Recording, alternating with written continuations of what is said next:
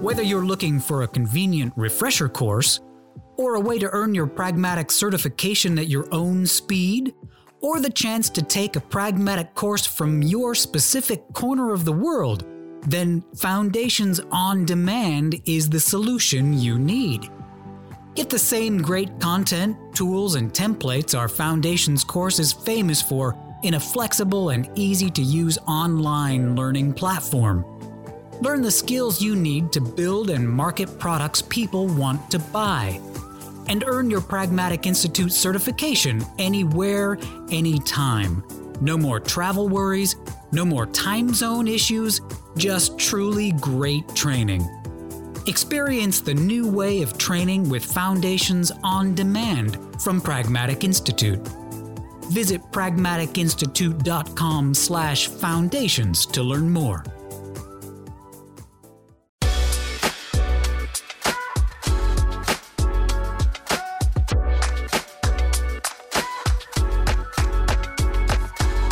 Hello, and welcome to the Pragmatic Product Chat series, where we tackle the biggest challenges facing today's product management, product marketing, and other market and data driven professionals with some of the best minds in the industry. I am Rebecca Kalogeris, Vice President of Product Strategy at Pragmatic Institute, and your host for this episode. And today I am joined by one of our oldies and goodies. I mean that in both ways. Mark Stiving, who is the Chief Pricing Officer for Impact Pricing. He is my favorite pricing guru. He is a pragmatic instructor and an all around good guy. Welcome, Mark. Face it, I'm the only pricing guru. There are others who would deny that, but you are my first and favorite. There is no question. All right. So I think one of the things that we all know today's economy, where certainly there's lots of people, companies that are struggling a little bit with revenue and places. And I think it's such an important time to ensure that we are not leaving revenue on the table and that we as product managers and product marketers are having the fastest and most and strongest impact on revenue that we can. And one of those levers, as I know, Mark, one of the key levers we can use is pricing. And in particular, in a time like this, is how can we raise prices and how raise prices, raise profit straight to the bottom line. It sounds lovely. Let's do it. But I think there's the fear. There's the fear of if I do this, how much will I lose? So, how Today, I really want you, Mark, to talk us through how we can fearlessly raise prices. Now. Yes, right now. Not tomorrow, but so, now. Great, great introduction. So, what Rebecca just did was she told you that I gave a presentation a week or so ago at the Professional Pricing Society, and it was called Fearlessly Raise Prices Now. And mm-hmm. that's what we're going to talk about today. Absolutely. Is how do we raise prices now? Now, first off, with inflation going on, every single company should be thinking about raising prices. There's no doubt. But there's also no doubt that everybody is scared to do it because you haven't done it in 40 years. We haven't had this big inflation problem. And so, how is it that we can raise prices? And what one of the things I did was I just went through and I said, are there some quick hits, some things that we can do to get some of our prices up quickly that aren't super scary, that are things that we could do relatively easily. And so that's what we're going to go through today. We're going to go through several of those quick wins that we can use. And what you're not going to hear me say is let's raise prices across the board. Now, now maybe that's a good thing for your company, but that's the scariest thing, right? To just raise prices across the board. So let's jump in and talk about six individual things we could talk about. Do you want to say what's number one, Mark? What's number one, Mark? Excellent. so the first one is simply will I products. Now we teach this concept in the price class, will I versus which one. And the real definition of a will I product is a product where people typically make decisions to buy your product without looking at competitive alternatives. And almost guaranteed, every single company look across your portfolio you've got some Will I products in your portfolio. So these could be accessories or add ons or options you've got to your current product line. If you were to raise the price on those Will I products by 10% today, it doesn't change any demand and you just made 10% more profit, 10% more revenue as profit. With a Will I, am very aware a will I is you're either going to do it or you don't. And so pricing has less of a factor in it. There is probably a point though when it's too much. Will I or not? But there is a there's a price implication while it is smaller. How does a company feel confident that they're not near that edge? That if they raise it one more, we're going to flip out. I think that it never happens that there's if you I raise it one more, the market will flip out. I think what happens is if you raise it one more, you'll start to lose some customers or more customers than you're comfortable losing. Mm. And so my recommendation would be as you change your price on your Will-I, let's watch the re- customer reactions. Right? If this happens to be a subscription, and as a subscription, by the way, anybody who's paying next month for your subscription is a Will-I customer. Mm. Right? Every month you pay for your subscription, it's just a Will-I customer. So what we want to do is we want to start watching. and the subscription side, it doesn't, to your point, you add 10 cents per subscriber, it doesn't necessarily hit them or trigger them. But man, that's again just straight profit to the bottom line. Yep. Yep. And our third trick is going to be talking about existing customers. So let's hold off a little bit on that, if that's okay. Number two altogether. How's that going to make number two feel, Mark? I know exactly. it's going to make number two feel like number two. That's what it's going to do. it is. Okay. Let's talk about existing customers. So that we'll make that our number two today. Okay, excellent. And so that way it fits in with Will I products. So existing customers, if you've got a subscription going on right now and you've got a series, a bunch of people who are already subscribing, what you want to do is rank order your existing customers for who gets the most value from your product and who gets the least value from your product. And then take the 20%, 25%, I don't care what the number is, but take the 20% of the people who get the most value and raise their price. Hmm. And guess what's going to happen? Nothing except they're going to pay you more money. And then go down to the next 20% and watch what happens. And maybe you lose a customer, maybe not, and then do the next 20%. And now you might start losing a few more customers than you're really comfortable, and then stop raising prices. So the people who get the least value from your product, we never raise their price. And so what we just did was raise prices on customers who who actually get a ton of value from our product. They're willing to pay us more. And the people who aren't getting a ton of value, we didn't raise their price. So how? So I could totally. I'm picturing this even you know from your subscription programs. There's the ones that you watch all the time, and there's the ones you like have one show you check on every once in a while. How does that work, and how do we do that effectively when it's something where pricing is fairly public, right?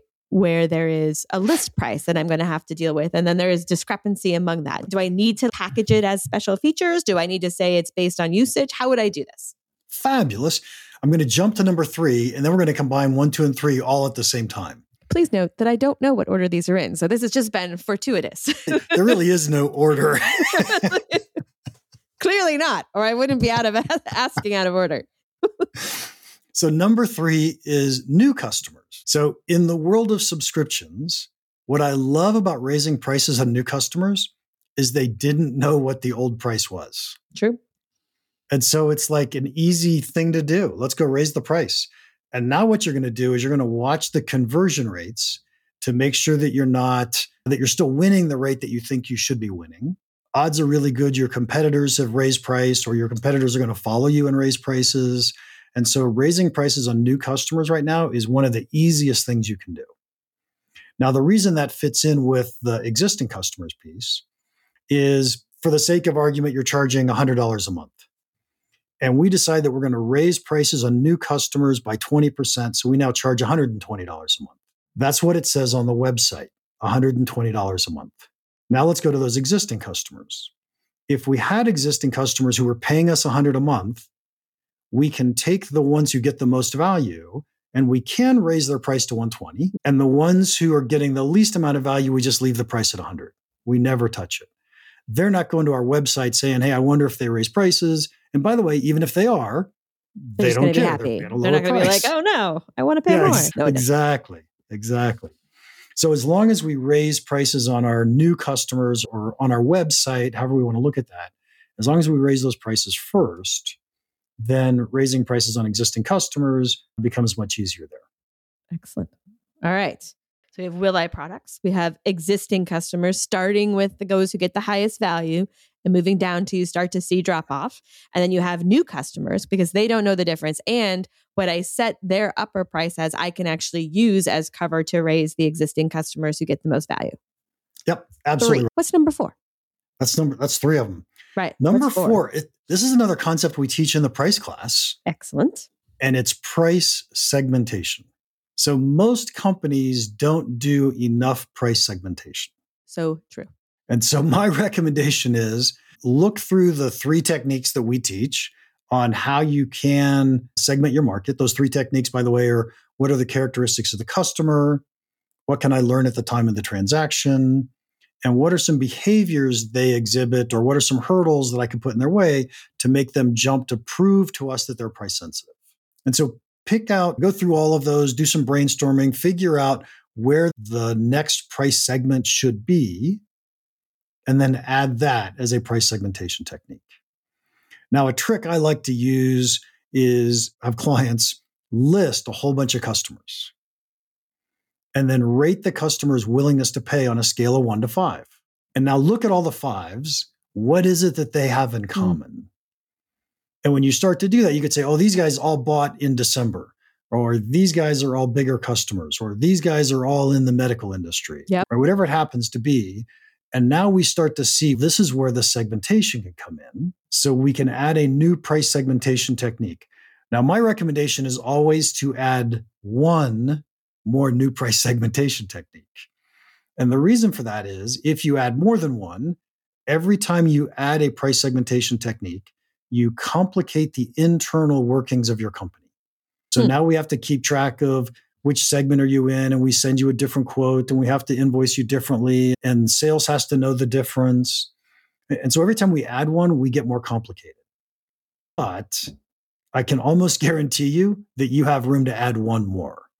So go add one more, see how it works out, and then maybe add another one after that. But just do them one at a time. Makes sense. And I love that as like a when people are like, I don't know how to segment. That's how people are, right? Like it feels overwhelming. You're like, we should totally do that. That feels overwhelming. That like list some customers and do a gut check and use that to kind of affinity map and see where you see commonality is a great way to jumpstart that effort. Love number four. Nice. You didn't like one through three? I did one through three. They're just they're each good. Four. What's the about five? Maybe five's the bad one. Maybe five's the stinker that's hiding in between. What's uh, number five? Ways to raise prices without fear. Okay, so this one's interesting. It might take a few extra. This one might take a tad bit longer than the other four, but I call it despecking your product. So here's what's happening: is right now your customers are looking at your product and they're asking you for discounts and you're trying really hard to hold price, but you can't hold price. Here's my recommendation create a new version of your product by simply taking stuff away from whatever your current product has and charge a lower price. And then never discount your current product. So, anybody who wants a discount, they have to buy the despecked product. What if the things that they don't feel willingness to pay are the things that once they start using it will actually deliver value? Two thoughts. Number one is we could upsell them into that in the future. Fair. Right. So maybe we could upsell them. And, and number two, maybe we chose the wrong things to take out of our product. It's fair. It doesn't have to be what they asked for per se. Right? Yeah. So let me give you an example that I used. We actually used this example in the price class for something different, but I want to use it here for just a second. And that is the difference between Del Monte green beans mm. and Safeway or store brand green beans. So imagine you're Del Monte and you're selling green beans and people are super price sensitive and they're saying, Hey, I can't afford these. I'm not going to pay for these. I want to negotiate with you for a can of green beans and you say to yourself, you know what I could do is I could put a different label on my can of green beans and call them Safeway or call them store brand, and I could sell them at a lower price. And now people are willing to pay me my full price for my green beans, and I don't have to discount them anymore. And that's really what we're talking about. And in that case, too, you actually didn't take anything out of the green beans. I don't think Del Monte like selects these particular green beans for these cans, but I have separated the discount value from the brand of which I want to keep as a premium.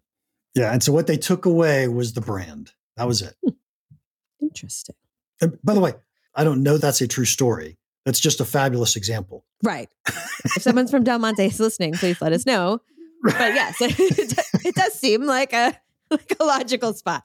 If it didn't work out, they'd have gotten canned. Bad jokes. Thank you. All right. So despecking, what you're going to do is if they're going to pay less, they're going to get less. And that protects the integrity of the brand and the product and the value that you've associated with it. yes. And so essentially, we raised prices by stop giving discounts. Yes. That's the key point. I'm going to have to hit that in a second too. But number six, give me number six. Number six, let's raise prices by stop giving discounts. there you go. it's a- actually six is a different one, but it's the same point, and that is this: change your sales commission structure. Ooh. So if you are charging salespeople based on, I'm sorry, if you're giving salespeople commission based on percent of revenue, that's actually not incentivizing them to hold prices. Correct. There's a fabulous story in the book Freakonomics, which is what 20 years old now or something. It's pretty pretty old book, but they talk about Chicago realtors. And they were looking at realtors who sell their own house versus realtors Mhm. selling other people's houses. And when they sell their own house, the house stays on the market about 10 days longer and they get about a 3.7% higher price. Oh, wow. And that's because the commission of 3% of whatever the incremental price is doesn't mean much to the realtor. But if they're keeping it all, it means a lot. And so, what we need to do is change the incentive plan for our salespeople so that they're truly incentivized to say, look, I need to hold price up. Um, I have a recommendation for how to do this relatively easily. And that is create for every product, create three prices. Those three price points are your list price, your floor price, and your target price. If a salesperson can sell something at list price, give them a huge percentage. Mm. If they sell it between target and list, give them a mid size percentage. And if they sell it below target but above floor, give them a low percentage. And now every salesperson is incented to at least sell to target, if not try to sell to a list. So they would get not only is the overall revenue of the ticket higher, but their percentage rate is higher, which would like magnify the difference in, in commission that they would do. Absolutely right. And it doesn't, I was thinking you're going to be like, so you should commission on margins or EBITDA. And I was like, that's a little tough, but this makes sense. It's again, it also makes it very transparent to the salespeople. Like you Yeah. control this. You fight for every, as we always say, you fight for every percent. And this way it very much ties them to that. That's a fantastic idea. Do you have any companies that have done that? None that I can mention, but Okay. yes, I do have companies that have done Okay, that. that's fine. I don't know specifically, but like with Yeah. Acme Company, Yeah. I'd be So- curious as to how that rollout went. How was it? How is it received by the sales team? What kind of behaviors it affected? How quickly? Yes. So I think it's perceived well because it's understandable. That's Mhm. the key. And so we end up driving the overall average selling price up, which is exactly what we want because every new dollar is actually profit. It's not, I mean, it is revenue, but it's really profit because it Right. didn't change our costs at all. And so the sales team liked it. The key, the hard thing is creating the target price. Hmm. Because you know what your list is. Your list is what's the most you've ever sold it for in the past. That's a great yeah. list price. And if you want to inch that up a little bit, that's great. Your floor price, you could think of that as what's the lowest I would want to accept, or Mhm. maybe what's the lowest I would give my salespeople the authority to go to Okay. without me being involved with. And then the target price is the hard one. And the easiest thing to do to start with a target price is to calculate your average selling price today and say, that's my target, or a tad bit above the average selling price and say, Right. that's If my you feel like you have been seeing creep down of your average, your actual price, then yes, you could put that floor there. That's interesting. Yep. And then over time, you manage those three price points, right? What's the floor target and list price? Again, it's super interesting because it is very transparent and understandable for the salespeople. And also, again, like they know what they closed it at. They know they have all of the control in that spot. So it, it's definitely interesting. And you can certainly pitch this as mostly upside, right? Because today salespeople discount too much, too often. We're paying them some amount of revenue on average selling prices that are lower than they should be. And so for us to pay a salesperson a higher commission rate because they're getting us higher average selling prices, which happens to be all profit to us, that's awesome. Who cares? Right. Yeah. yeah. It's all good. And, and again, your list price is already the one it's established. There's no, maybe they could charge above that. That's not what we're looking for. It's this is what it is. Protect as much as you can, and we will all benefit. Yep. Yeah. And I have no qualms about giving salespeople a huge Oh, percent gotcha. at list price. I love that. All right. So six six ways to fearlessly raise prices now. So let's go. So is Will I products focus on the ones where they're not making a you or them decision and raise prices right away. Then it's existing customers looking at raising the prices based on those who get the most value. New customers like just go raise that price and watch your conversion rates to make sure you haven't gone too far. Segmentation, I say it over and over because not enough people really look at segmentation as a and to take one segment and adjust prices there at a time. One segmentation strategy at a time. Great exercise on how you can get some early segmentations. Or to your point, go to our price class. We talk about three different types of segmentation. There is money in those hills, and there's money that makes sense to the buyers to give, right? Like it is really thinking about what matters to them. Despecking the product, which means, look, if you get to a point and you have to do a discount, you're not going to discount it on the product as it is. You're going to discount on a model that's stripped down so that you don't erode your value. And your last one, which is change your sales commission. The other piece I would say with this is in one through five as well. I think there is still sometimes some of the fear that comes with raising your prices is that sales doesn't believe in the increase. I mean, while they like the idea because it would raise value, their immediate thought is nope. They don't have confidence in our reasoning or confidence to stand in front of the customer and explain why it is being delivered. And I know that's something you talk about. So, how can, as we do any number of these, do we also increase sales confidence in order to hold to that higher price besides changing Yeah. their commission?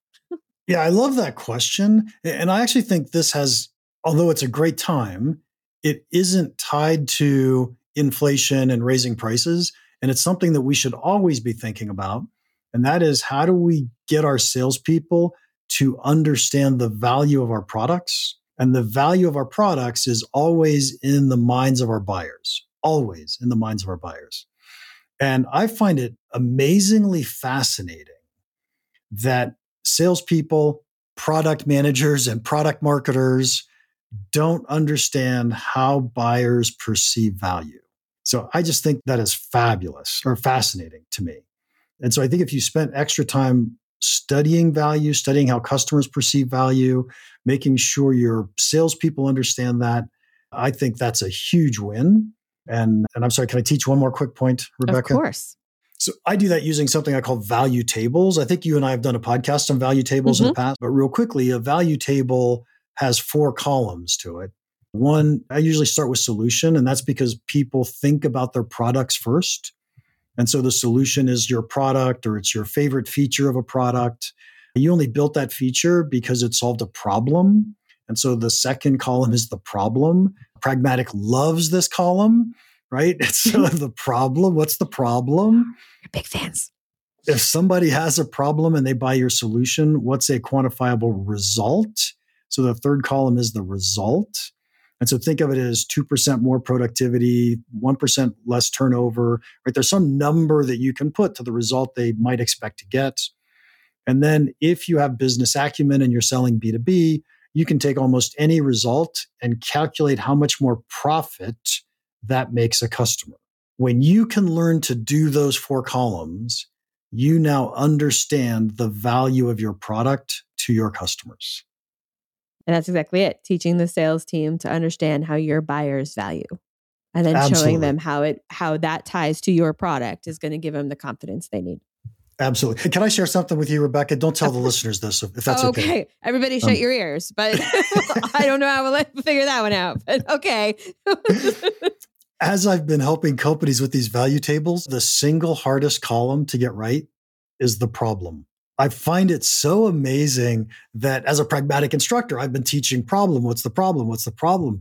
And people just don't understand problems. It is Yeah. amazing. It's hard to get out of your brain of solution and features and what you do. It really is. It really is. All right, you've been here before, Mark. You know my final question. I only You- have to pick two of the six. All right. You, well, I know. I was going to say you can't pick six. So, two things you want them to do differently Ah, tomorrow ah. based on pick your two favorites. Pick your two favorite kids there. Ah, I'm going to pick number one and number six. So, Will So- I products and changing your sales commission. I think Will I Products is so darned easy, and not enough people understand the concept. So Excellent. just go study Will I Products, and you're going to find that's free money. It's easy to do. And then number six, sales commission. I like that one because I think it has, if you've got a direct sales force, it has an incredible impact on your profitability. You didn't actually raise prices on anybody. And the only big downside is most product people don't have authority on commission plans. But if you have influence, I think that's a huge win. Nice. See, and I thought for sure your two things were going to be like, implement the all six of these items and then tell me about it. but no, you prioritized the two of the six. That was well done, Mark. That's almost like cheating if I did that, wouldn't it? May have been what I expected it of you. Maybe. All right. As always, Mark, thank you so much for coming in, dropping your knowledge. Great actionable advice, great ways for all of us to really have a strong impact on our organizations when we have these kind of price controls on our products and honestly in our careers. We see it all the time in our surveys. Like if you start to wield influence on this area of pricing, the impact you have on the organization is unparalleled and it makes a big difference in your career. So highly, Wait, highly. I want to add on to that. okay. There is nobody in your company that understands the value of your products. We just talked about that. Mm-hmm. They don't understand what pricing actually means. If you, whoever you are, take the time to figure out what value is and how that impacts pricing, you will be so unique inside your company. I'd be shocked if you did not get promoted. I would 100% agree. And we also see they get promoted and they get more money. So it's like your More very money? own pricing strategy for yourself, right? it's true. We see it in the annual survey. If you have influence, if you play in this area, and not necessarily something people are going to hand to you, but they're going to be excited about the inputs that you give in this area because you do come from market evidence and background. So that's our do it, do good, focus on pricing. Nice. All right, Mark, as always, it was absolute pleasure having you on today. Thank you for joining us. Rebecca, it is always fun to be here with you. Excellent. All right. That does it for today's episode. Thank you, everyone, for listening. And don't forget to join us next week when we tackle another great topic designed to help you elevate your product, your company, and your career.